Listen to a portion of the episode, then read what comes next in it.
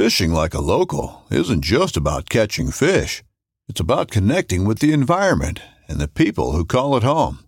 It's about hearing the stories and traditions that have been passed down for generations and sharing unforgettable moments with the people you meet along the way.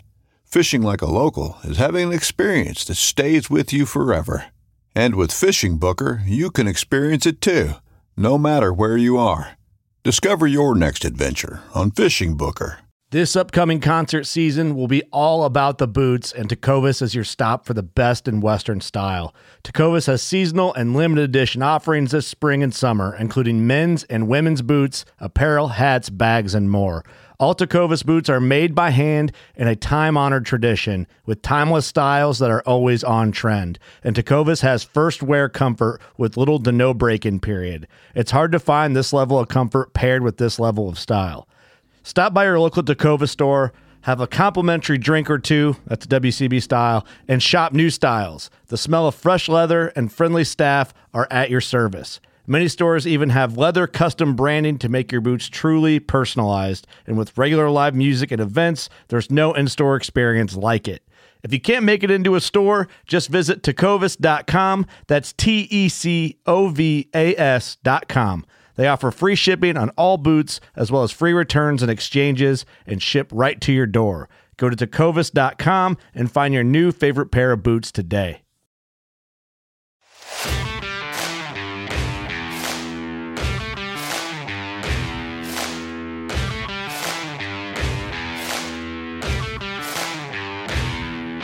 Welcome to the Elk Shape Podcast with me, Dan the Fitness Man, your host.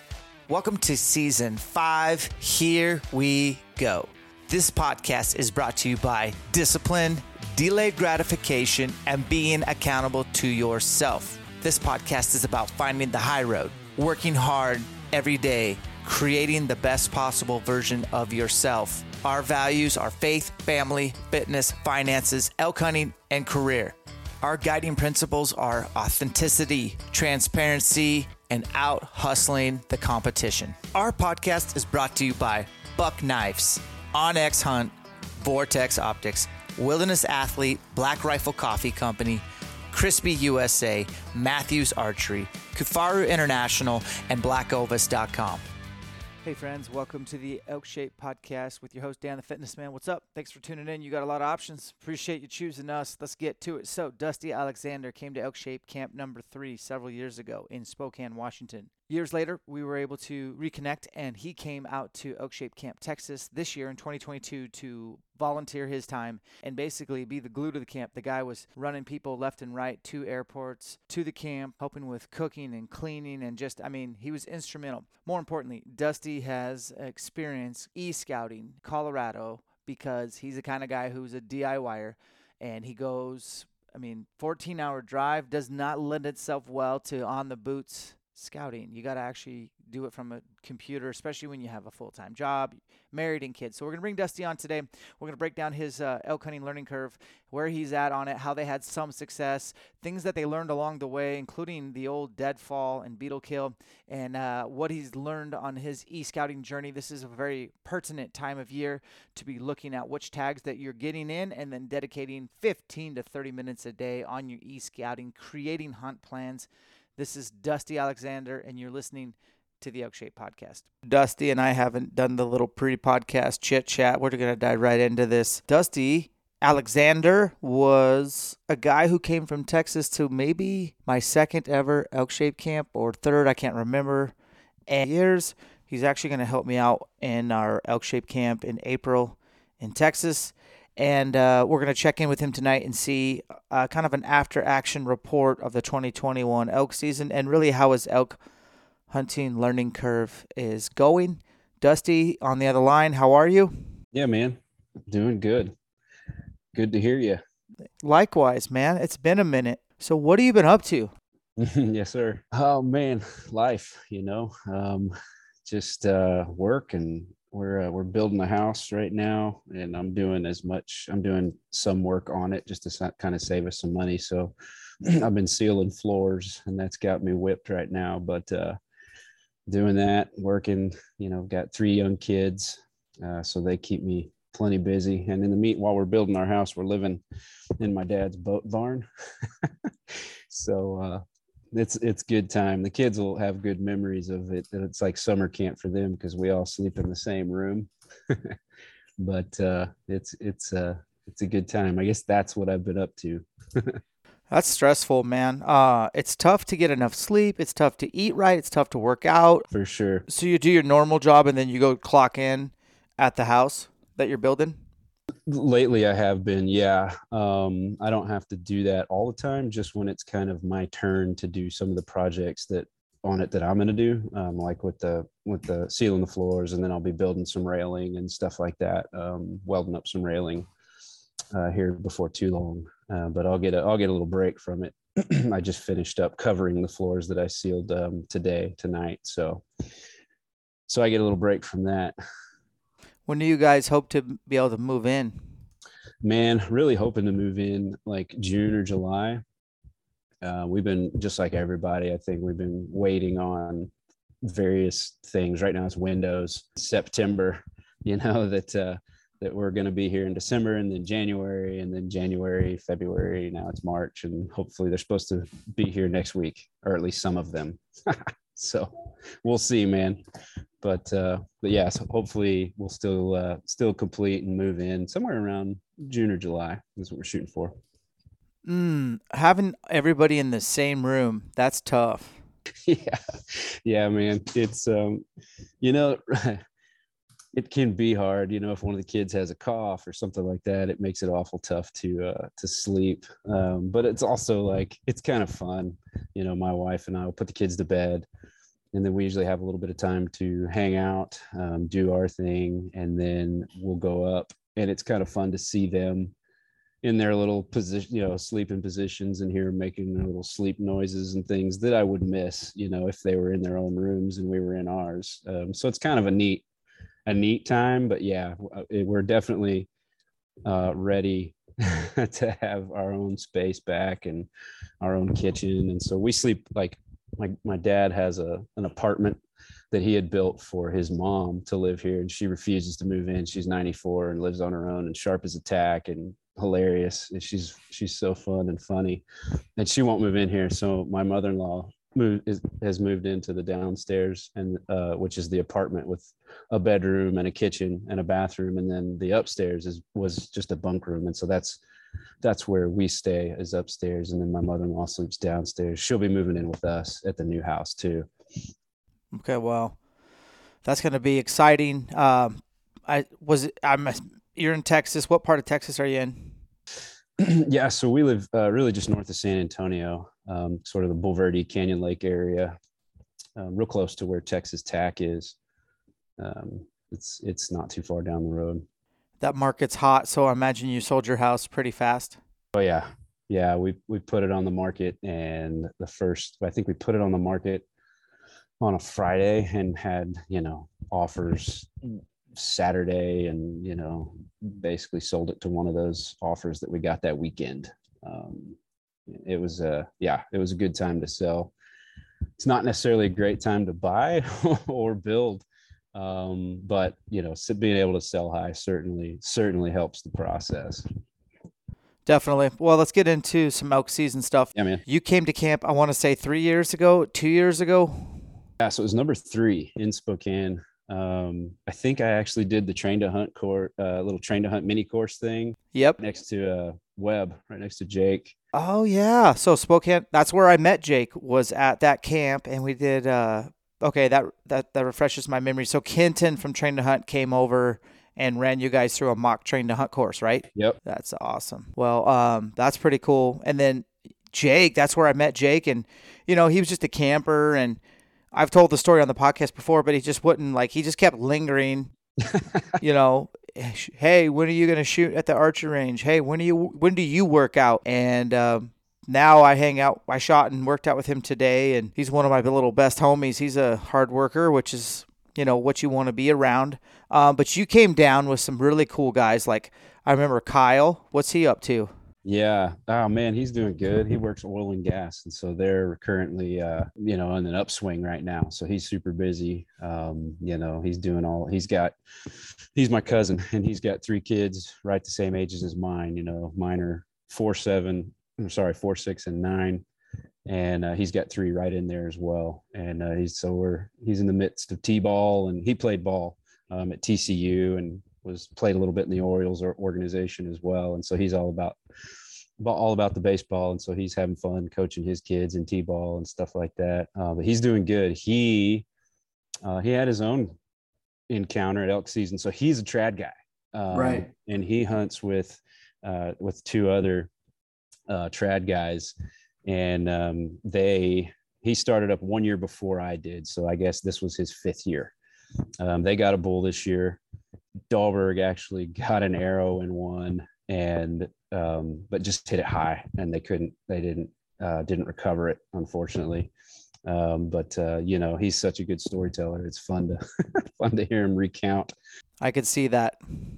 Yeah. Yeah. Fun fun to hear the whole the whole uh, recounting of his of his uh, not miss, but his non-recovery, you know, and it was a bummer, heartbreaking, but you know, you know, he, he just gets more, more intense and, uh, and dedicated when something like that happens. So he's fired up for this coming season, you know. Did you go to Colorado this year? Mm-hmm. Okay. Yep. Yeah. So we, you know, we are very late to the points game. Me and I, I hunt with two dudes, two friends of mine, um, who I met uh, through a, a men's Bible study here locally. And, um, yeah, we we just being Texas guys, you know, we we all grew up hunting, um, but we never hunted out of state, so the the points game was very foreign to us. Elk hunting was always just sort of a bucket list thing that we always kind of wanted to do, you know, um, and so. Uh, we don't have a you know a bunch of points amassed anywhere so we generally we you know we we shoot the long ball for new mexico um, every year, you know, and and when we don't draw that, we go over the counter, typically in Colorado. Um, although the over the counter areas that we've been hunting in Colorado, generally uh, most of them have gone to a draw now. Um, but uh, we actually went to one of them last year. Uh, but it's it you know it's essentially hundred percent draw. Even for we put in second choice point for first choice and second choice, and it's basically hundred percent draw even for a non-resident still. So um, you can still hunt there. Um, you know, so still every year if uh, as long as you get in on that draw. Um, this year we put in we threw you know we, we also put in in Arizona um, and then New Mexico. You know because somebody's got to draw those random tags in Arizona, so we figured yeah, we'll start right. putting in there. Um, and that's you know, and it's a nice thing about New Mexico, even though the odds are super low, um, it's still we we still got a shot um, we could still draw it just because they don't do the you know bonus points uh, in in Mexico. So did you draw Arizona? You might want to go check, bro. Dude, I don't know. I've been. I should go check. Um, gosh, that's funny. I didn't even know today was the day. Today's the day. I'll check. Probably not. I I did not draw either. I wasn't expecting to. I swung for the fences. I mean, did you? Yeah, yeah. I uh, I drew last year, so you know you start over, right? And you might as well swing for the fences. For sure. I mean, that's definitely what we do, both in New Mexico and Arizona. We're just like, ah, I mean, really nothing that we put in for is any more than a couple percent chance, you know, that we're going to draw as non-residents. So you might as well, you know, yeah, you might as well go for what it for the for the good stuff. Dude, I'm so overdue in New Mexico. I haven't drawn since 2007. Been putting in straight through. Mm, so we first started putting in, let's see, I guess four years ago, us, uh, myself, and we've drawn a couple mule deer tags um, in uh, in New Mexico, and we've killed some mule deer there. That was actually my first out of state hunt. Um, that was kind of what what wet my whistle for it, and uh, we went uh, killed a pretty decent uh, mule deer there in New Mexico, and then the next year started uh, started with the the elk hunting. Um, but yeah, so this year, I'm assuming we'll be back in Colorado, back OTC. Um, so we'll have to kind of find a new area since we're going to be doing over the counter. Yeah, I mean that's kind of going to be for you. I don't see you building a house and having time to do. Well, what's it? Eight, nine hour drive just to get to the Colorado border. I, I don't yeah um I don't do any none of us do any boots on the ground scouting. Unfortunately, uh, it's all e scouting. Um, and so last year I did um, Mark Livesay's uh, Tree Line Academy. Yes, bro. And you used my discount code, I hope. Yes, sir. You you know it. It's mine. Did you finish it already? The course? Yeah. Oh, dude, I churned through that thing in like two or three weeks. Um, just sat down and did it for for as many hours as I could after the kids went to bed uh, here in the barn. And uh, man, it's uh, it's it's next level. It's unreal. That guy. So going to our elk hunt last year, just to let you know kind of the difference that it made for us. Um, you know, I'd done e scouting before. I'd made hunt plans, you know, all that stuff, but nothing to the level that Mark takes you to in that course. Right. And so like I had all these, you know, I had all the all the all the hot where I considered hot benches, you know, um, based off of what Mark taught in his courses. And I had these benches sort of outlined, you know, and I, I told the guys, I said, right there, that's where we're gonna that's where we're gonna kill elk. And we found we only we didn't see a lot of elk. They were real quiet. We were there um, let's see, mid September. We were there basically 17th to 24th. Mm, I like it. Four of us, we had four tags. Um, so that's a lot of work to do, you know, in just a week, basically. And that was a tough moon phase, too. Dude, it was rough for a moon phase, but we, um, you know, we found some elk. Um, what's crazy is we we we saw a total of uh, let's see, two cows, two bulls, and then we we heard and and got onto one other bull we never saw, and that's it. But the convert, I was pretty happy with our conversion rate because we put an arrow and recovered one bull, um, and we got an arrow in another bull, which unfortunately we didn't recover, which is a which is a huge bummer. But um, but yeah, so I mean, we got out of out of the uh, the the three bulls that we sort of came in contact with, we were able to make, you know, get, get arrows into two of them. Um, and so, uh, I was really proud of the guys for being able to sort of for that conversion rate. You know what I mean? Like generally, I figure probably takes a whole lot of um, you know. I think I've heard you say like eight encounters or something like that before you generally can get an arrow off. You know, it can't be a twig in the way, can't be anything in the way.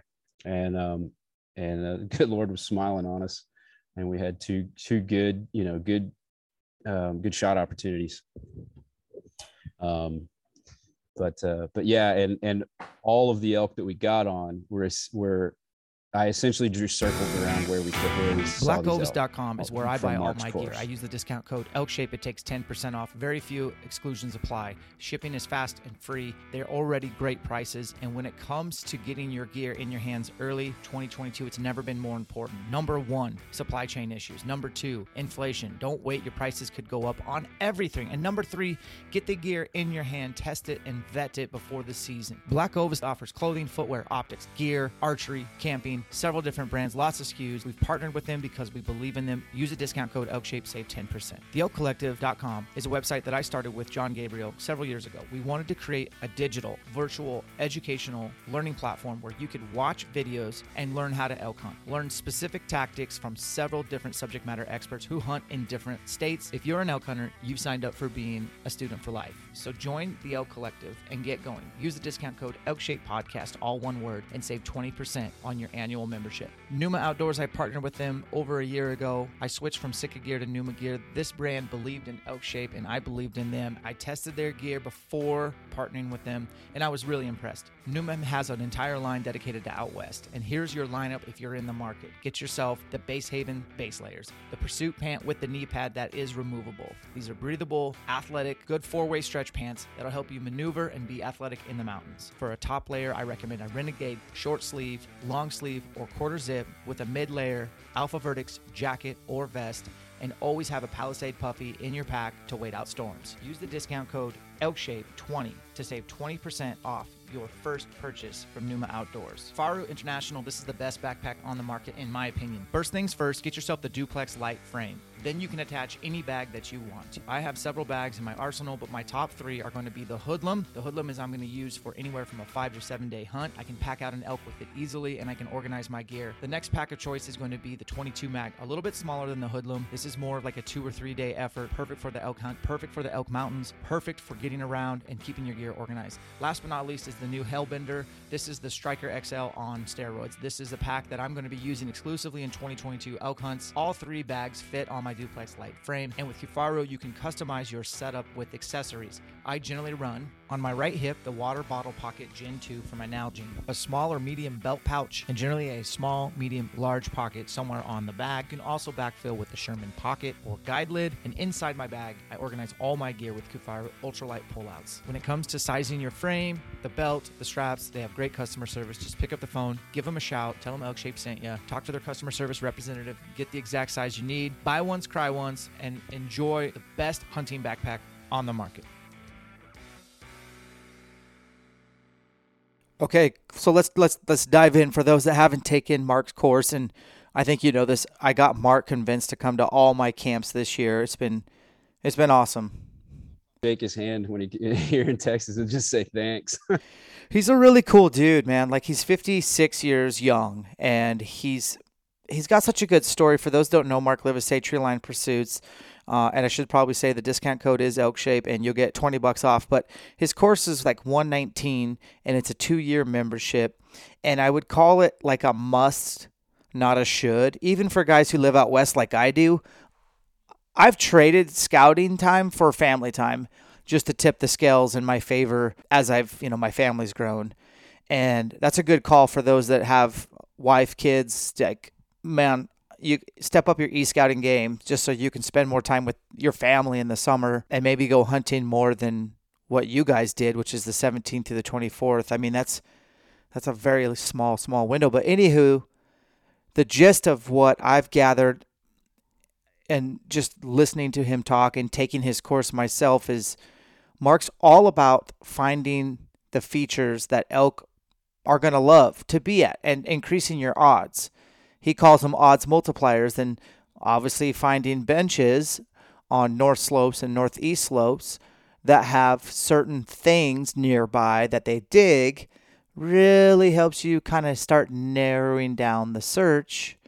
in an area and then he the thing that he does the best is he says you need multiple tools you need to be able to utilize Huntingful. You need to be able to utilize Top Rut, onX, Google Earth, and, and use all these tools with multiple screens on a desktop. For those listening, if you think e-scouting is dropping pens on your phone on onX, I mean, that may work for some people, but to me, that doesn't even scratch the surface. Would you agree with that?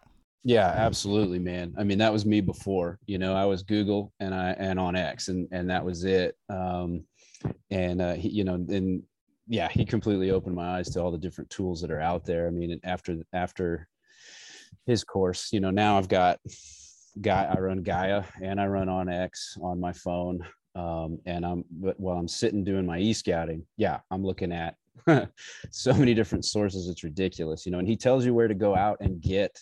Um, like for instance, we've we've been, you know, we've kind of been hosed in the past by livestock um, in some areas. And so he, you know, through that course, he t- he teaches you how to find those livestock allotments and then lay them over your Google Earth, and so you know exactly, you know, where you if if somebody has that area of the public land leased, and so you know if you're going to run into cattle or goats or whatever it might be, um, if that's going to be a problem.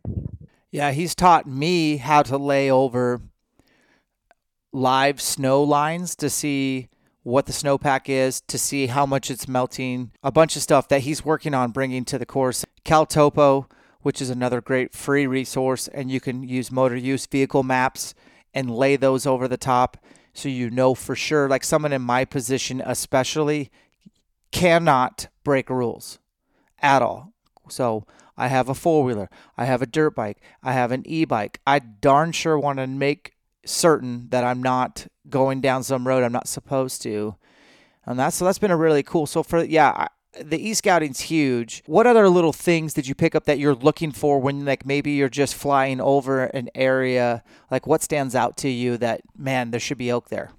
Yeah, so like you were saying, and like what he calls those odds multipliers, you know. So obviously, benches a lot of times on north facing slopes, um, but you, but if you can find those benches near like these, uh, you know, a saddle that's a good escape route, or near, um, or you know, even even if that bench is surrounded by you know extra steep, you know, areas, and it is just this nice bench in there um, and then there's a saddle nearby and then maybe some water and some good feed you know it's all these little things that that that make the odds that you're going to find elk on that particular bench better and better when those things are in that you know in the proximity um, and you know and he dude uh, so things like using the history feature in google earth to look at uh, blowdown and beetle kill which was brutal where we were but we didn't have a lot of choice so we just worked with it oh yeah and i'm here to tell you there's certain beetle ki- kill areas that have just the right amount of age.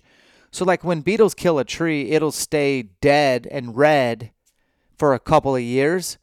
So, you can use that slide on Google Earth to really figure out when those trees are going to tip over or when they did. And, and if you can find areas where it's kind of spread out beetle kill, where it's not like dense, you know, logs laying over logs over logs over logs, but like if it's just kind of enough where elk can make trails in there, they feel really safe and protected in those kind of areas. So then you got to figure out, okay, the elk actually might bed in this, you know, this little patch of beetle killed timber that's laying on the ground, and we have to go in there, and we can find the elk trails in there. What about micro meadows? Did you did you key on those? Yeah, you know where we were. Um, there was so much beetle kill, honestly, and so much blowdown that it, there was a lot of open. Like we could glass, um, you know, into some of these beetle kill areas. Like it had destroyed enough of the canopy um, that we could glass into the kill, um, almost like a fire. Wow. Um, and so uh, that was that was kind of how we did and we did actually hit some meadows um, absolutely found some of those micro meadows and, and hit in on them found some trails around them.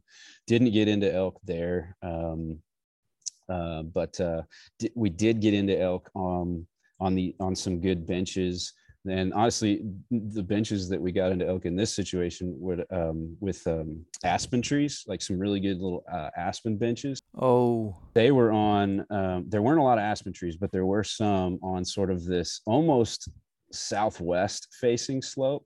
So it was kind of a, for me, it wasn't like a, a number one hit list spot, but it had uh, it you know other than the direction it faced, it had um, some good aspens, some good benches, uh, and there and because there weren't many aspens around, I marked that and marked those benches in there, and and just thinking um, uh, that that would be it would pull the elk in because there weren't aspens elsewhere in the area, right? Right.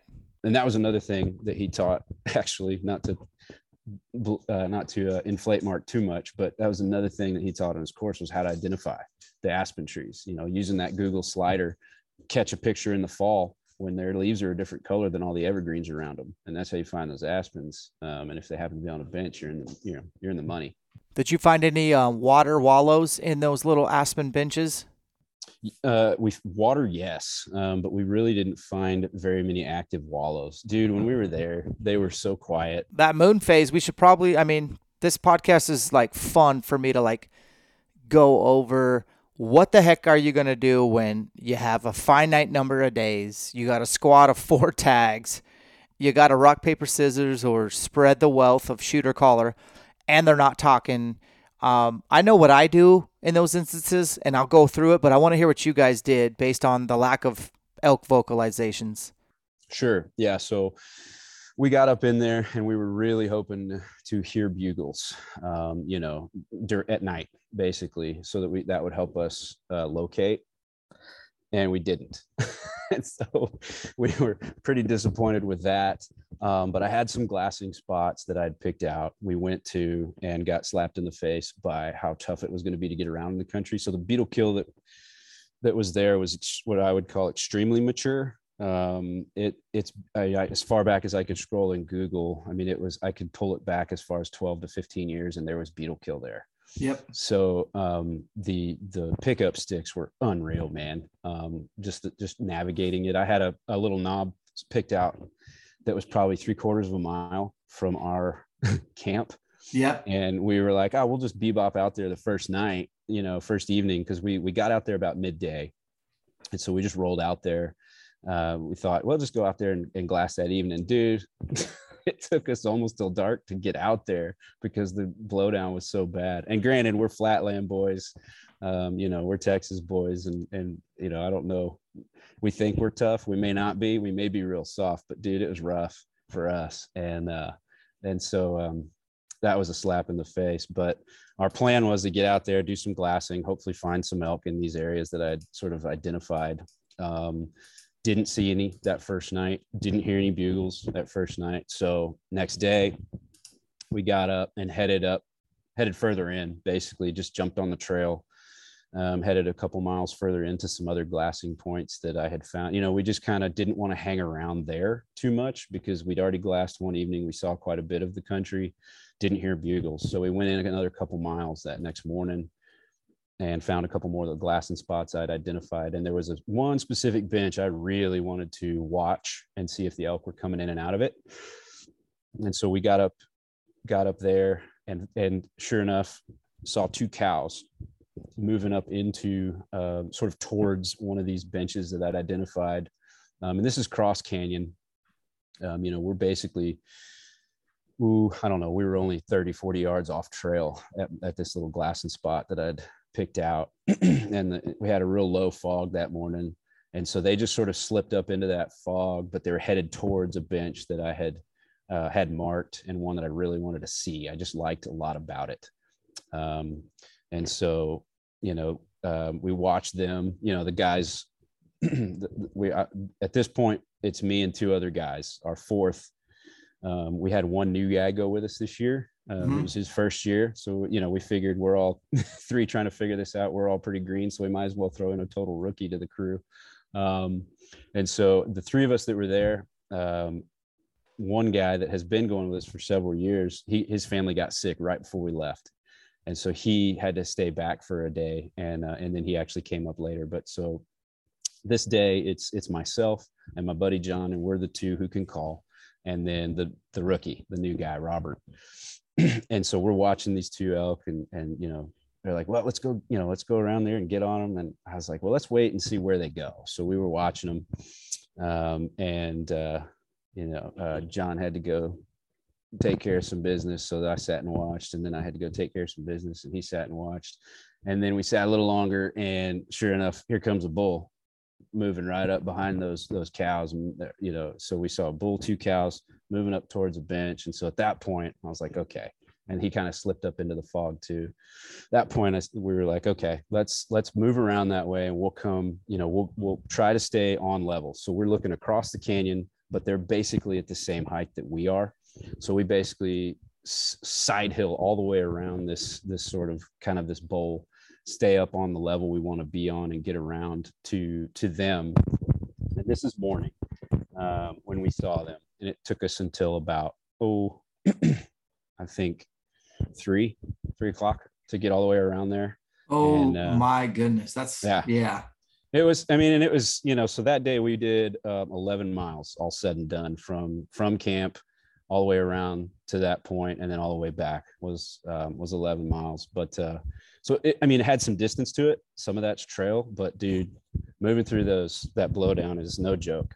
Um, and so once we got over there onto the other face, that's when the blowdown got serious. Um, and uh, and so we just moved across it though, and just we are like, well, we know that, that, there's a bull over here, and he looked like a good bull. We were a long ways away. We didn't have spotters, um, just you know, 10 by 42 binos that we were we were using for glassing. Um, but I could tell that you know he was he was wide, he was heavy, couldn't uh, you know definitely legal, um, and so uh, we headed over towards him. And dude, you would not believe how well it came together like you would have thought we'd done this a hundred times. The good Lord's just smiling down on us. So John and I, we're we uh you know we're kind of just telling Robert, kind of giving him the rundown as we're walking. You know, here's what you want to do. Here's what you're looking for. Here's you know, we want you in front of trees, we want you behind trees, you know, kick out your area around you so you're not breaking sticks and all, you know, all this stuff. Draw earlier than you think you're to need to draw, you know, and uh and so we get up in there and we get about to where we think they were headed, right? And we're like, all right, let's just let's set up here. We'll do a little bit of calling, kind of a cold call um, or blind call, you know, just some cow calls, things like that. And honestly, we had bugled a few times as we moved around um, that canyon just to see if anybody would answer, and you know, never got anything. but um, got around there. John, John and I call. Um, so John, he said, "Hey, I'll call first. You guys go up and y'all, you know, we had kind of do a two shooter setup when we're running three guys. So we put we put Robert up uh, up in front of John and downhill a little bit, and then uh, me uphill a little bit from Robert. And the way the wind was blowing, we figured we'd suck him in basically between us, hopefully, kind of. Um, but uh, so John starts just little kind of pleading cow calls. Um, and about 10 minutes in, I hear a chuckle. and I was like, uh, and then my head just starts swiveling all you know i'm looking back to see if i can see john to see if he knows that we're hearing a chuckle because he's a little bit on the backside of a hill from us a little finger. And dude we i hear this chuckle and john's he just kind of keeps in with his little pleading cow calls you know and and uh and then i hear he, he starts to rake and i was like oh my gosh dude this is actually working. Like he's coming, you know, and he gets a little closer and I hear him chuckle again. And I'm watching, I'm looking down at Robert. I can kind of see him standing in front of this pine and he's got himself a good little spot and he's dug in. Um, and I'm watching him and he's ranging different things. And I was like, okay, good. You know, he's, he's doing good. He's, he's getting his ranges.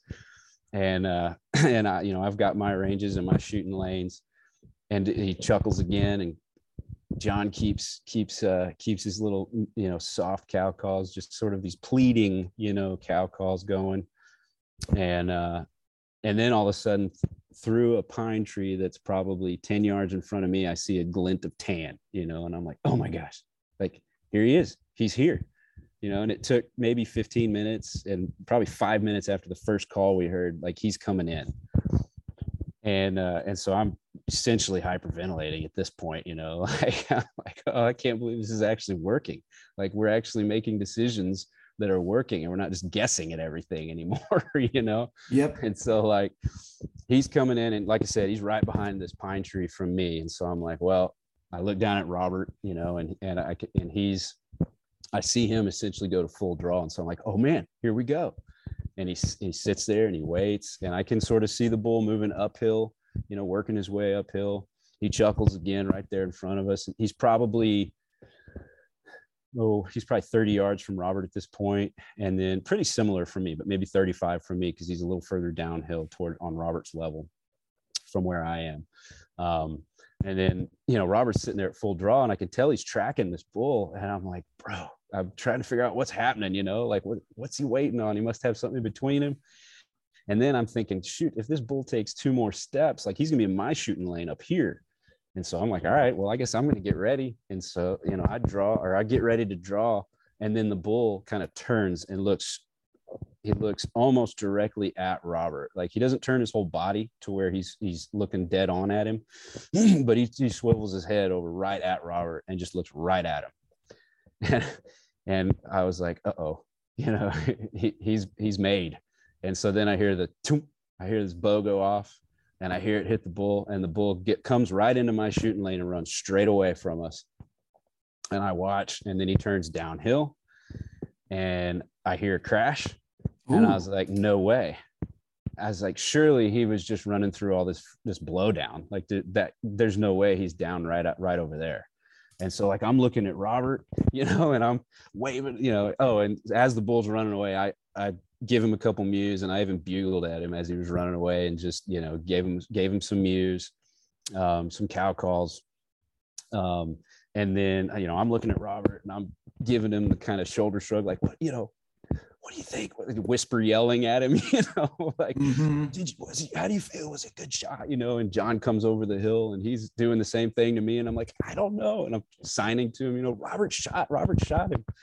So John goes down there to, towards Robert and they're both, you know, like waving at me and we're sign language. And so basically, you know, he, Robert, he shot, felt really good about his shot. So we're like, okay, great. Like, I was like, I, I and I, you know, John kind of meandered his way up to me, and I was like, dude, I, you know, I'm kind of watching this spot where I saw him disappear, and I was like, dude, I, he turned downhill right there, and I heard a crash. I was like, I don't know if he fell or if he, you know, was just crashing through, you know, the deadfall and brush because he was hurting. Um, but uh, we gave him a little bit of time. Not, you know, we probably just mm, 45 minutes or so uh, Robert felt really good about his shot, uh, and we heard the crash, and so then we so we gave him about 45 minutes or so, headed, and then and then I kind of angled uphill to try to see where I saw him go downhill, basically, and look, so I kind of looked down my shooting lane and just pivoted to to move my point of view downrange, basically, and so. Um, I looked, I was looking and I saw this branch kind of angled sticking up, but uh, you know, horizontal, parallel to the earth. And I was like, that looks like a suspicious branch. Got my binoculars out, and it's an antler, and there he is. And I was like, uh, I'm pretty sure he's dead. I can't see him breathing. So I motioned to the guys, you know, gave him the uh, the thumb across the throat, like I think he's dead. I think he's gone. It's so uh, so we go down there, and dude, he's laying there dead. I mean, he put a heck of a shot on this bull. Um, good mature bull, you know, nice it was a uh, it was it was a good you know a, a little six, not a big six, um, but he had you know he had forks up top. Uh, uh, really good fronts, good mass, good mature. You know, I think he was a mature bull, uh, and so like certainly not what we expected for our first ever um, and certainly didn't expect the rookie to shoot him. But I, but and he he told me later, he's like, dude, I didn't want to shoot y'all's bull. Like y'all have worked so hard for this, and I was I was hoping he would come up and you could shoot, and that's why he waited so long to shoot. So Robert's a good dude. Wow, that guy's legit. But I told him I was like, dude, if that bull had had had nailed you and run off and you didn't shoot it, I would have been pissed. Like like I am so glad you shot that bull because if it if he if I would have known you had an open shot for that long and you let him walk, we would have been mad. We're just happy you got it. You know, for us, any any any one of us shoots a bull, and you know we're it's our bull. You know, we're thrilled. Like every every one of us, you know, put in the blood, sweat, and tears to get there, and uh, and we were just so pumped for him, and uh, it was a good bull, uh, and uh, just you know yeah unreal you know how the way it all came together just just like you you know you you read about basically no, that's what I mean. That's what we're all shooting for. Well, let's get into some really specific questions on this whole deal. First thing I want to ask you is just a straight up altitude question coming from north of San Antonio. Man, like you're not, there's nothing really you can do at the end of the day, but there's things you can do to break down altitude preparation slash what did you guys experience? I take it with me everywhere I go on my phone. Download your maps ahead of time, and you know differences between state, BLM, national, private. You know where roads are at, terrain features. You can do all your e-scouting from a desktop via the desktop version, and have all those waypoints and information transferred to your phone. Having a tremendous amount of confidence that it's not going to crash in the backcountry when you need it most, and that you are legally hunting where you're allowed. The elite membership will allow you to get free access to Hunt Reminder. This is a great app that will notify you when draw deadlines are approaching, so that you never miss a deadline. You also get access to Top Rut, which has arguably the best draw odds in the business. And if that wasn't enough, you also get access to Huntin' Fool, their digital publication with each state breakdown and analysis so you can plan your hunts ahead of time. All this for $99. Plus, when you enter the discount code ELKSHAPE, it'll take 20% off. Wilderness Athlete. This is a supplement company, not a marketing company. The difference being these guys spend their dollars reinvesting into product development. And I have been partnered with them for a very long time. They just came out with their new hero, which is Hydrate, Energize, Recharge, and Overcome. All you have to do is add water. Make sure you pick up a couple boxes of those for elk hunting season, as well as Hydrate Recover, Energy and Focus, the Green Infusion, Daily Multis, Fish Oils, Probiotics, Protein Powder, Post Workout, Pre Workout, whatever you need, whatever the goal. WildernessAthlete.com. Enter the discount code ElkShape30 to save 30% off your first purchase. Bakcou e-bike elite fat tire e-bikes to help elevate your game. I use the Mule. People ask me why do I not use the Storm? Because I hunt out west and I need the extra wattage to get up steep terrain. Find a dealer near you by heading to Bakcou.com for a quick little demo ride to see for yourself, or get yourself a backcountry e-bike, a trailer, an extra battery. Use the discount code ElkShape to save $300 off your purchase and utilize these e-bikes when you're chasing turkeys, bear, deer, elk, any sort of trail, logging road, where legal. They are an awesome resource for you to get in and get out quietly. And if you have a trailer, hopefully you're hauling precious elk meat back to the truck. Black Rifle Coffee Company. I am a huge fan of coffee probably guilty of maybe drinking too much, but I love Black Rifle. It's my alternative to Starbucks. These folks at Black Rifle are pro hunting, pro 2A, veteran owned. I can tell you right now, you guys should check out the coffee club. Join the club, and you're going to get free shipping on your club orders, automatic deliveries on your schedule so you can program it for when coffee should arrive at your doorstep. You'll get exclusive discounts from over 50 plus partner brands, and you can always tweak, tinker, or modify your subscription at any time to suit your fancy. My favorite all time is the Flying Elk. That should be no surprise. Black Rifle is a huge partner of Elk Shape. They support our message of crushing the elk hunting learning curve and leveraging elk hunting. Check out Black Rifle Coffee Club of the Month. Enter the discount code ElkShape, save 15% off, and enjoy America driven coffee from a veteran owned company. Yeah, man. So, um, so alt- I've never had an issue with like altitude sickness, thank goodness. Um, you know, I've been, you know, I've I've been to the mountains snow skiing and or whatnot since you know when I was a kid, things like that. I've I've done some backpacking, um, and then you know more recently here in the last four years been hunting in the mountains and i've never had like the headaches and the and the you know the the sort of altitude sickness stuff but it definitely you know the oxygen is a is a yes. is a is a bear. Definitely those especially you know first two two three days just uh, you know like you're, you're trying to breathe through a sock or something you know. Yeah. But uh but yeah you know and and i'm um and as far as preparing for it, I just figure, you know, the better shape I can get into here, um, the better it'll serve me there, regardless of, you know, altitude or not, or oxygen or not. Um, mm-hmm. And so, you know, I'm like, I CrossFit. I've been doing it for, oh, uh, geez, since 2000. Yeah, And you teach CrossFit too, or have. So, I mean, you're not I was a coach uh, for five or six years, um, and uh, and and yeah, you wouldn't think it. You know, I'm kind of the chubby CrossFitter, but uh, that's, that's got great. good movement. You know, um, but uh, but yeah, you know, I'm I'm the slow guy. Uh, in our group, John is a deadgum mountain goat. He's probably 135. He's he's built kind of like you. Um, you've probably got more muscle mass on him, but he's 135 pounds. Um, you know, and um, and just a mountain goat. He can get anywhere he wants quick.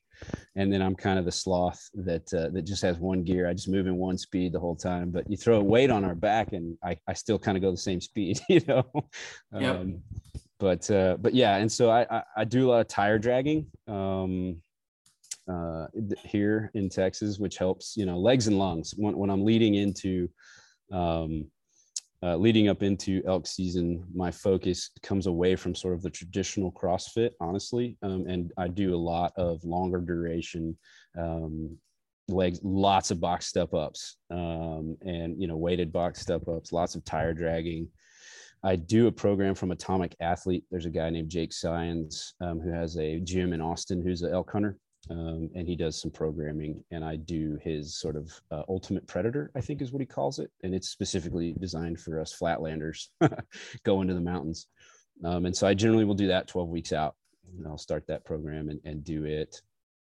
Um, and uh, and it's it's done you know it's served no that's well. awesome to hear. Do you think you guys do anything like get there as early as you can and slowly work your t- you know your way up the tier of mountain or like any signs of well we got to come down and hunt lower elk. I mean it's just what we got to do anything like that? Yeah so year one um, we almost killed peter. Um, you know we got up in there and and uh, and we basically you know we drove straight to the trailhead and went straight up to where we were camping which is almost 10,000 feet and Peter, he's a he's not a big dude. He's a skinny guy, but he's he's also at that point wasn't working out much. He runs his own business. He um, he had a lot of stressful things going on. He had a sinus infection, all kinds of things again stacked against him. Hurricane had just kind of messed up part of a house he owns down on the coast of Texas, and so he'd been down there. He hadn't gotten any sleep. He he and then we drove straight to Colorado and threw him up into ten thousand feet, and he had some pretty significant um, altitude issues. I mean, I ended up carrying his pack for the oh, last oh, damn. couple miles but we were like, dude, let's get you in there, get you some water, get you some food and some rest and see, you know, see how you're doing. Um, and we went a little lower. Yeah. You know, we went kind of up and over, went back down the next, the other side and tried to get him down a little bit. And he was feeling better the next morning. Um, and, but he just didn't, you know, he went out with us the next day and made it about a mile and a half down the trail and was like, guys, I got to go back to the tent and just rest. So yeah. we're like, all right, we'll just check in by the inReach every hour, hour or two hours. um, but eventually we did that trip. We had to take him down and call an audible. Um, we hunted a lot lower ground. Um, and, uh, but it, it, was, I mean, it was fine. It was a good time. He was, he was looking for I flights bet. to get out of there. but we talked him out of it. We're like, no way, dude. Like we're here. We're going to, we're to, we'll just call, you know, we'll, uh, we'll adapt you know we'll modify the plan and we'll find some lower areas to hunt and it'll be great you know no problem. And so that's what we did. And uh, it, he's definitely kicked it in gear. He works out now um, you know just dang near every day and and uh, he's gotten better and stronger every year. So it's it's been a um, you know kind of like a lot of like what you preach you know it's it's been a uh, it's been a change uh, sort of change catalyst for him. This elk hunting, um, he's he's gotten it healthier, in better shape, which is he's got you know. Oh he's got, yeah. He's got four kids. Helps him with stress, and it'll help him with longevity. You know, just in general, his quality of life's better. Well, then um, that that kind of covers the altitude thing. I mean, it is again recap: get there early, show up hydrated or overhydrated, uh, take your vitamins, and then potentially be willing or you know check your ego at the door be willing to drop elevation if need be and then you listen to your body and that's really it. I mean there's no secret sauce. It's it sucks. Yeah it, yeah no matter how yeah coming from here to there i mean we live um, i probably live higher than any other guys and, and i think i'm at about 1200 feet um, here, you know, in Texas and sort of the hill country, and um, you know, going from 1,200 feet to where we're camping, usually around 9,000, 8,000, somewhere in there, or 10,000 in some cases. Um, it's it's gonna be it's gonna be a punch in the gut, you know, no matter what. Um, but it really does after the first day or two.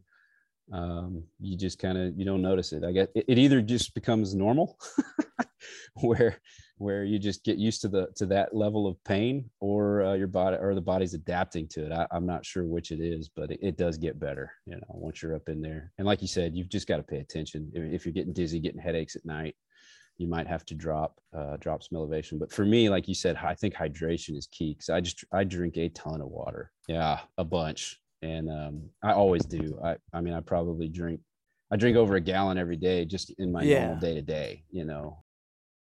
36 ounce Yeti bottle that I carry everywhere with me. And I'll, dude, I'll down that thing five or six times in a day pretty easily. Um, but, uh, but, and that actually on our pack out, um, that actually snuck up on me. I ran out of water and oh, yeah, ran out of gas.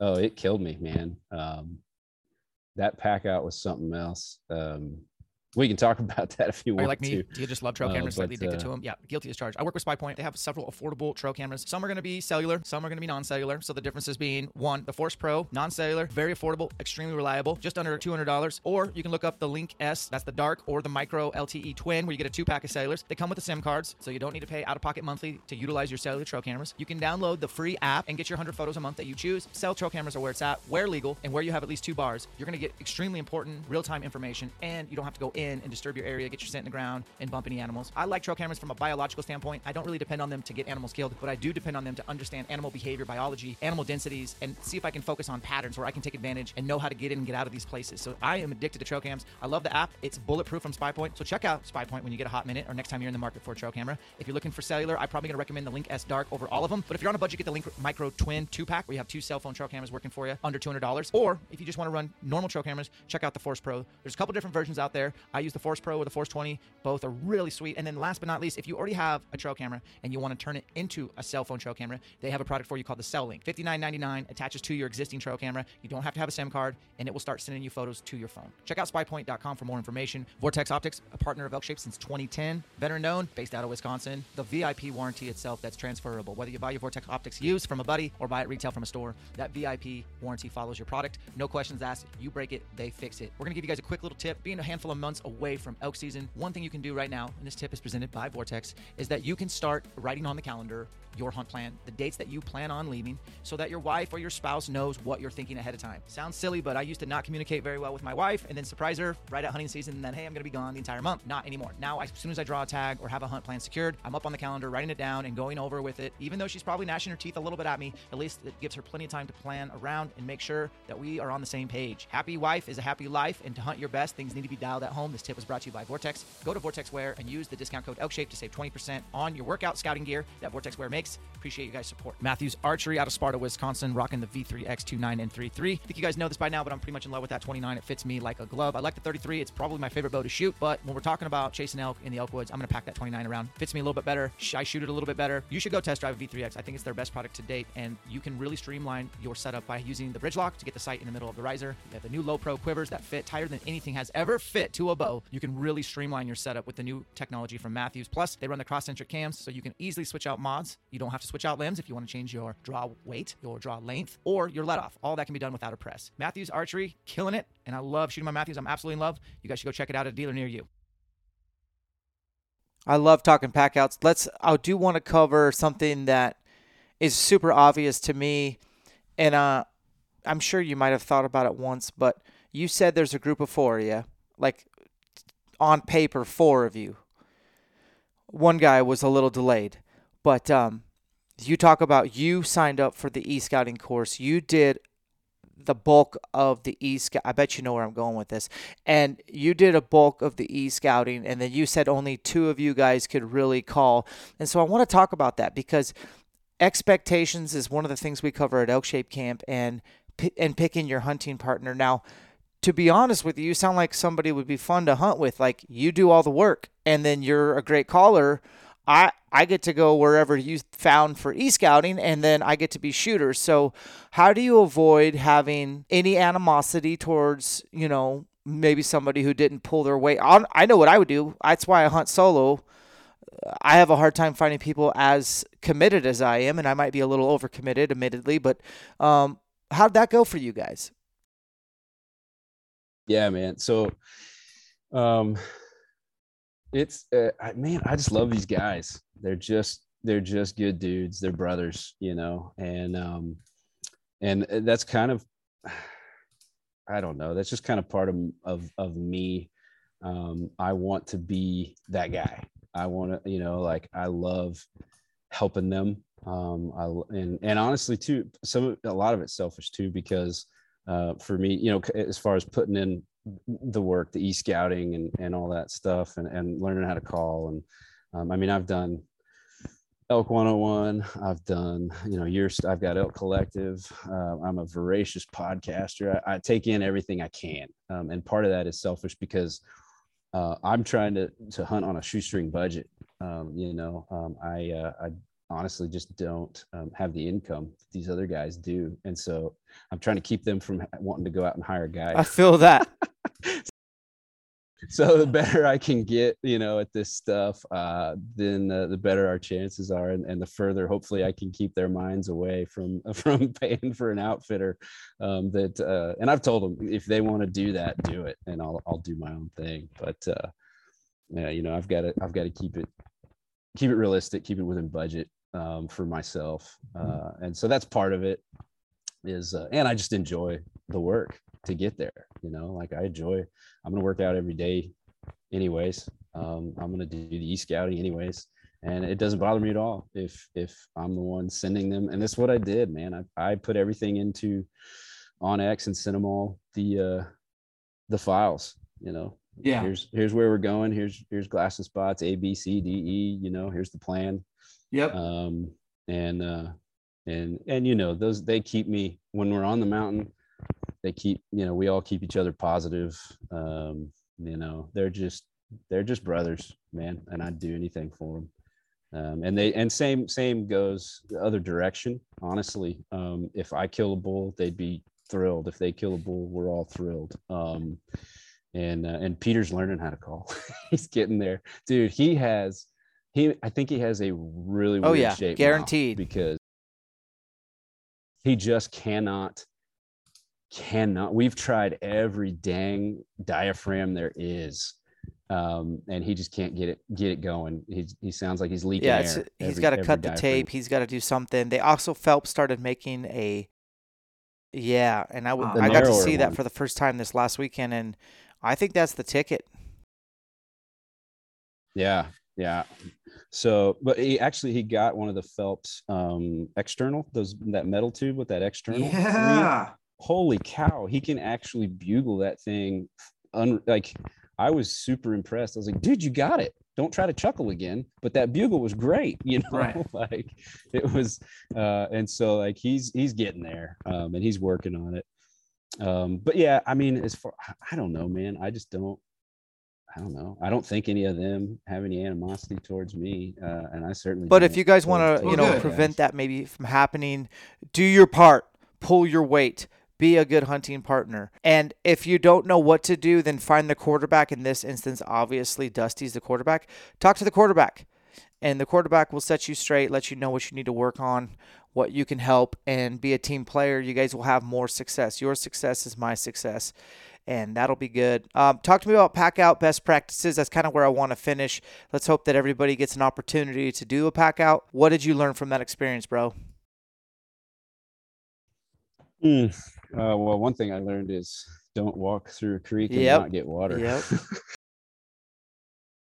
yeah. Um, yeah. You know, so the pack out, uh, we really we only had to pack this bull uh, 0.9 miles to to get him back to a trail, right? So to get him off the side of the mountain out of the blowdown and back to a trail was only 0.9 miles, and it took us eight hours to get him oh my 0.9 miles through the blowdown with three of us. Um, and again, it makes me wonder if we're actually really so, soft.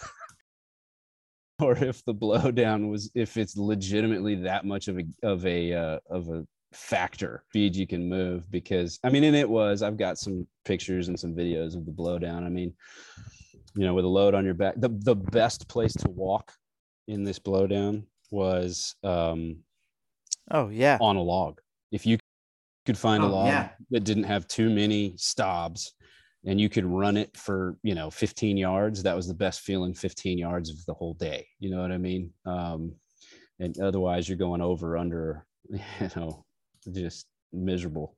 Um, but yeah so we got on that bull we got him broke down.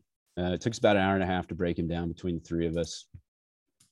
Um, got him into packs um, and honest and and so we that night we're like okay let's let's take let's take some quarters. Uh, we didn't bone him out. We let we left the bone in loaded up uh, hind quarters um, and uh, let's see what do we load up first load? Hindquarters. john and i each took a hind quarter and robert took um, like a, a front and and like neck meat trimmings you know backstrap tenderloin stuff like that. And so then we start heading out and we're tr- we tried to sort of straight line it back to a uh, back to the trail and not go all the way back around. So we're essentially kind of going down into the canyon and then over to back up a little bit over to the trail. We thought that would be better. It was absolutely not yeah. um yeah we got cliffed out. At this point it was dark um because we killed the bull right somewhere between three and four. Um, and so by the time we got it broke down loaded up it was getting close to dark. And so on the way out, it got dark and we cliffed out, um, you know, trying to pick our way through all this blowdown, dealing with these little cliffs that we, you know, they just didn't show up, man. Um, when I went back and looked at the aerial imagery, I'm like, oh yeah, there they are. But on the topos and stuff, they're, you know, they're less than 30 feet, and so they don't really show up between 20 foot topo lines very good. Um, and so we, uh, but and also in the dark, you look over off one of these things, and and your headlamp just disappears into nothing, and you're like, okay, probably don't want to try to go down that. Um, and so we we uh, stashed the meat that night found what we well we made some shade because the blowdown was so bad you know the beetle kill was so bad took the meat um, cached it laid it up on some logs and then covered it with some with some uh, little pines that we cut down um, just to kind of make some shade um, and near a creek. So just sort of tried to find a cool spot. And then we walked out got back to camp that night maybe 10 30 um, came back in the next morning. Uh, that night, we heard a bugle at about 4 a.m. when the when the moon finally went, you know, finally did its thing. Um, yeah. But that was the only bugle we heard at night. But we made a mental note of that one. And uh, next day, went back to the bull and packed out in the daylight. Uh, it just took him back out the way we came in instead of trying to cut cross country there. Um, but it was like I said, and we shuttled the meat. um, 0.9 miles in eight hours through all this blowdown. Um, and uh, we would, you know, we'd move it as far as we could, um, usually about, uh, I don't know, 400 meters, 200, 300 meters sometimes, drop the meat, go back, get the, uh, get the other half and then leapfrog it, you know, take it mm-hmm. about 2 mm-hmm. or 300 meters past that, that, that group and that gave us a chance you know gave us a little recovery walk on the way back Dude, to the that's meet, so which, which huge yeah, that helped a lot. I don't think, dude, if we would have tried this pack out in one, sh- two solid shots, at least for us, it would have completely zapped us. We would have redlined and we would not have been able to get it done. I don't think. um, without, you know, not without losing some meat. We would just find it as shady of a spot as we could and, and, and put that meat down and, and take that little rest walk back. you know, try to drink plenty of water unless you run out. and uh, and and take in calories, you know, con- yeah. consistently all day. Just to remember to stay hydrated while you're doing it, and to stop, take, make time for food, and then don't bypass creeks. Fill up every opportunity, and if you get to a creek, that means you need to chug your entire Nalgene and replenish it. These are good tips, man. That was my mistake. I walked through a creek and I didn't want to go back. And I was like, it's only you know, we're only 0.7 miles from the trail. Like, and I know there's another creek right. before we get there far, but not far took us, you know, it was, it, it was probably, you know, three or four hours before we got to that next creek. And so I was out of water for a while and dude, I bonked. I mean, yeah. I slowed down and it was tough. and of course, you know, I started getting just, uh, you know, um, you know down. I was like god how is this so bad? But once i got water and got and got some calories in me you know i, I bounced back pretty good and i was like oh okay exactly that was the problem. I needed water. Um, so yeah that was a big deal. That was a big lesson learner for me um, was yeah just because it's you know not far i mean maybe a half mile. It's going to take us a long time to get there and it's going to be hard um, through all this blowdown and with meat on our backs. So so a half a mile is a mile if if you're walking back, you know, or more if you're walking back and forth shuttling meat. So you know, it's further. It really is on map. You guys are awesome, man. I'm telling you, I tip my hat to you, and you know that's just more fuel for the fire to like continue down the path, this learning curve, albeit daunting, albeit unforgiving. You stayed relentless. I love your motivation to be the quarterback. You know, hey, I don't, I'm blue collar. I can't afford a freaking um, outfitter. I don't have the means. Let me pull my extra weight, keep you guys away from that low hanging fruit. And there's nothing wrong with hiring an outfitter if it's in your budget. If you see the value, it could actually speed up your learning curve. I've hunted with outfitters before for sure. Most of those experiences were all right. Um, but Oh, absolutely not, man. I have absolutely right. nothing against hiring an outfitter.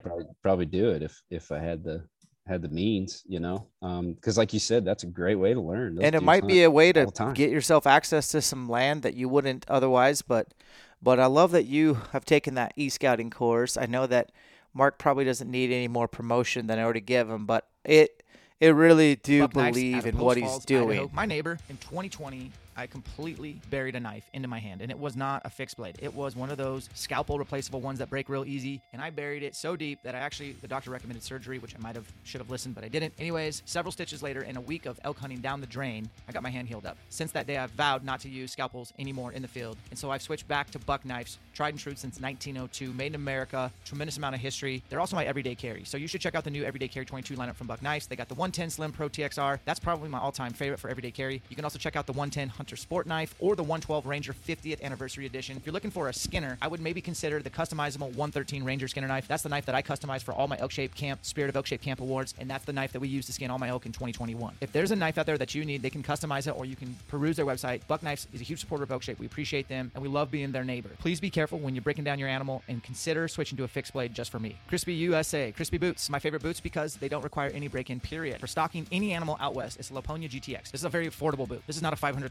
boot. It's very athletic and it's a quiet boot, and it's definitely something that could help you sneak in tighter to animals. So if you're a stalker, you might want to check out Lapponia GTX. If you're looking for another affordable boot that's perfect for elk hunting, it's the Colorado GTX. I know cameraman Jake and myself, that's our both our favorite number one boot from Crispi. It's the one that gets the most use, and two is one. I have two pairs because I like to switch out boots every day. The Colorados are not insulated, which is great for me to keep my feet from sweating. It has board lasting mechanical construction. It includes the ABSS ankle support system, which helps propel you forward. It's got a 4 flex rating. They're protected with Kevlar triple stitching, polyurethane coated, and leather ran. The height is 8 inches, and one boot weighs under 2 pounds. They're super light, they're fast, they're very athletic to help you keep up with elk. The last thing I want to mention about boots is number one, all your hunting starts from the ground up. Choose wisely. Number two, consider putting sheep feet inside any pair of boots that you rock. Sheep feet are a full length custom orthotic built for your feet specifically. Use the discount code ELKSHAPE. It'll take 10% off your purchase. I run sheep feet in every piece of boot I wear. I obviously have several pairs of boots, but the sheep feet are always in there. I think they help me leak less energy every stride, every step. They keep my feet strong and durable. And the last thing I would want for any of you hunting is to have foot issues while trying to hunt. Hunt your best. Include sheep feet on your must list for 2022. yeah it truly is uh invaluable i mean it, it it i feel like it was the reason we got on yeah got on to and he'll listen to this and it'll he he'll be tickled to hear that man that's i just... emailed him i sent him some pictures and let him know like i even sent cool. him some screenshots of look dude here's the areas that i identified and there's a dot where we killed the bull like within that area that i circled you know like mm, uh, i love it. Cool well, man, um, good job. I'm so proud of you. I hope you guys get some good tags in your pocket this year. I'm not worried about you going to an unlimited OTC in Colorado. I know you like the Southwest area, but you just got to put the work in and then just add more hunt plans, download everything to your phone, and get everybody on the same page, and then go execute. Yeah, man. I like fun. that you guys had the full moon and you still were able to kill in those really tough dates last year you did the night bugling. That's something I would do. I would really try to time between 12 and 3 a.m. when the moon's getting pretty big. And then it's also when is that moon rising is really important. Treat it almost like sunrise, like you know how bulls really kind of crank up in the mornings as the as the sun's starting to rise. Treat the moon as such, just to locate. Also find yourself a place that you can glass 12 hours from that moonrise. So if the moon's coming up bright at midnight, then those elk might be getting restless midday. So between 11 and 1 p.m., be at your glassing knob, get everybody spread out, start picking apart the country so you can get in close. I'm not inti- I don't I'm not intimidated by moon phases. I don't even to be honest with you, I don't even pay attention to them. Um, obviously, when they're there, they're there, uh, but you can still get it done as you guys did. And I don't think you should plan your vacation around moon phases. Don't, you know, plan to just hunt as much as you can given the time that, that God gave you. Yep. Yeah. We just have to hunt when we can, you know, based yeah. off when we can get off work. And, you know, we've hunted during muzzleloader season with the, with the muzzy guys out there at the same time. And we've hunted, you know, full moons and stuff like that. But, you know, none of it's going to, is, is, that's not what's going to make or break you when you're out there. There's still bulls, there's still elk out there to kill. I'm going to have you stand up at Elk Shape Camp and give a little quick testimony in front of the guys before Mark starts to talk. We'll do that in Texas. The guys listening, I don't know if this podcast will be out by then, but we do have like mm, four or five spots maybe for the Texas camp. We're allowing 50, which is pretty big, but we also beefed up our uh, subject matter expert team. So, um, if anything, we're just kind of arm wrestling for who gets to talk. There's so many awesome elk hunters at camp. And then, as you know, you're signing up to basically meet a very dedicated network of people just like yourself. And uh, that's one of the most powerful parts. So I'm excited. I love these camps. We get to meet new trustworthy allies, man. And uh, I'm so glad that you get to help out at whatever capacity. Yeah, man, I'm super pumped to uh, to come and do whatever it is you need me to do. I'll uh, go get the Black Rifle coffee or uh, or whatever, you know. Uh, but like you said, just so many good guys. Like I still, I still talk to every now and then some guys from the uh, from the camp I went to, you know, and uh, it's that I met there, didn't know them before, and so yeah. it's it's just like you said, bunch of like minded dudes, good guys, solid guys. Um, you know, not to mention your your lineup of speakers are they're all right. Uh, you know, top tier, man. Yeah. Well, we'll we'll see you in Texas, Dusty. We'll give you a really big uh, three day weekend away from you know working on your house. So make sure that thing's ready to go, and we'll get you a little break, and uh, we'll get to catch up. We'll get a workout in or three, and it'll be good. All right, yeah, man. God bless you guys. Check out Dusty. I'll put some links to. Actually, he's taking a break from social, so I'll put no links, but that's right, but uh, just another right. solid dude that we got to meet at Elk Shape Camp, and a guy who did it himself and is a student of the game, just like all of us. Separations in the preparation. We'll catch you on the next one. Well, guys, thanks for listening. Dusty, as always, enjoyed hanging out with you, man. Keeping it real. Admire your work ethic. And I know this 2022 season, all your continued e scouting and expansion of knowledge on that area, you're going to get a chance to punch your tag. Way to be the quarterback, the leader of your group. Guys, be like Dusty. Work hard every day in the name of better elk hunting. Shout out to Numa Outdoors. Discount code ElkShape20 takes 20% off first purchase onX. Become elite membership and take 20% off. Discount code Elk Shape. Vortex Wear, discount code is Elk Shape, takes 20% off. Wilderness Athlete, discount code Elk Shape 30 takes 30% off your first purchase. As always, blackovis.com, discount code Elk Shape takes 10% off. They have just about everything under the sun. Sheep Feet, for your feet. Discount code is Elk Shape takes 10% off. And last but not least, the elkcollective.com. Discount code all one word Elk Shape Podcast. That'll get you 20 bucks off your annual membership. Get to study and get to learning. We are going to announce the locations of the 2023 Elk Shape Camp soon. Pre-sale will go live mid-summer. Early bird specials will start September 1st. Regular prices November 1st, and late prices January 1.